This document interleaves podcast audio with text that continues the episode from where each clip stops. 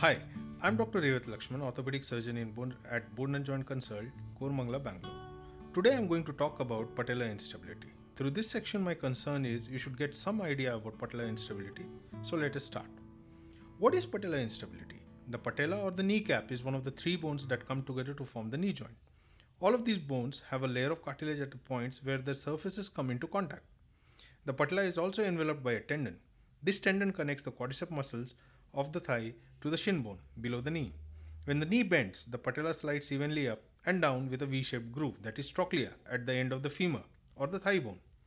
In some people, the patella is pulled out of the groove towards the outside of the knee, causing patellar instability, sometimes referred to as patellar subluxation. Depending on the severity of patellar subluxation, this improper tracking may not cause patient any problems or it may lead to dislocation of patella where the kneecap fully comes out of the groove. Most commonly, the tracking problem causes discomfort with activity and pain around the sides of the kneecap. Patellar subluxation is a condition that usually reflects adolescents and sometimes younger children. What causes patellar instability? Patellar instability is usually a result of repeated patellar dislocations and subluxations. Initial patellar dislocations usually occur from a violent twist with your foot planted on the ground. The patella usually displaces laterally. Often the patella slides back into the place when you straighten your knee. Some patients have patellar instability as a result of their double jointedness. There are several factors implicated in the cause of patellar subluxation. Possible factors include a wider pelvis, a shallow groove for the kneecap, abnormalities in the gait, and a misaligned patella. The patellar instability or subluxation of the patella may be caused by either a traumatic or an atraumatic incident. A traumatic event is when an accident has happened to cause a sudden twisting of the knee. An atraumatic event means there is no specific injury has occurred, but there are abnormalities in the gait. The groove of the patella may be too shallow or the patella may be misaligned. What are the typical symptoms of patellar instability? Pain when sitting, pain in the front of the knee which increases with activity, stiffness, swelling, creaking or cracking sounds on movement, patella slips off the side, knee buckles and cannot support person's weight. Knee feels like it catches on movement. How is it diagnosed? Most patients will complain of pain in front of the part of the knee, especially while climbing the stairs or getting up out of a chair. Frequently, the patient will describe events when their kneecap slides out of place. On examination, the knee may be swollen, the patella is unusually tender, and the patient has a positive patellar apprehension. X-ray generally shows patella sitting lateral to the groove or tilted. What are the treatment options?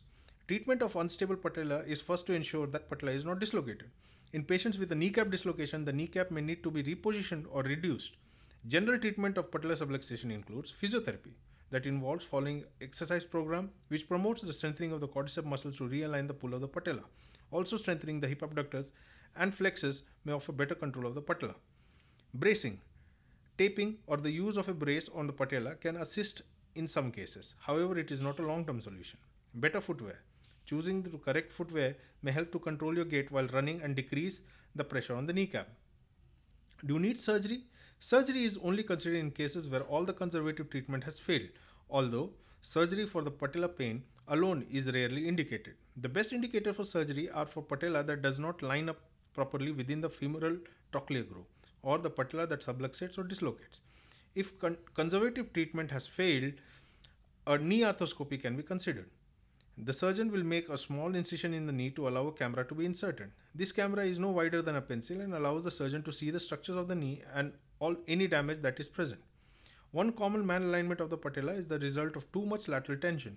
This pulls the patella out of its femoral groove, causing dislocation. The surgeon can perform a lateral release, which involves cutting the tight lateral ligaments that allows the patella to return to its normal position. Often, lateral release alone is not enough. Many patients ultimately need surgery requiring an open patellar realignment surgery. This is called a tibial tubercle osteotomy. The tubercle is where a patellar tendon inserts. The tibial tubercle osteotomy involves cutting the tibial tubercle and shifting it medial to sometimes anterior. Return to full activity after tibial tubercle osteotomy is about 4 to 6 weeks. I hope you got something interesting about patella instability. Now, this is the time for your questions and doubts regarding patellar instability. If you have any such kind of doubts or questions, then don't think too much. I'm here to help you out. You can contact me anytime. I'm going to wind up today's session and thank you for listening to me. Catch you soon with another informative topic. Once again, this is Dr. Rewat Laxman signing off.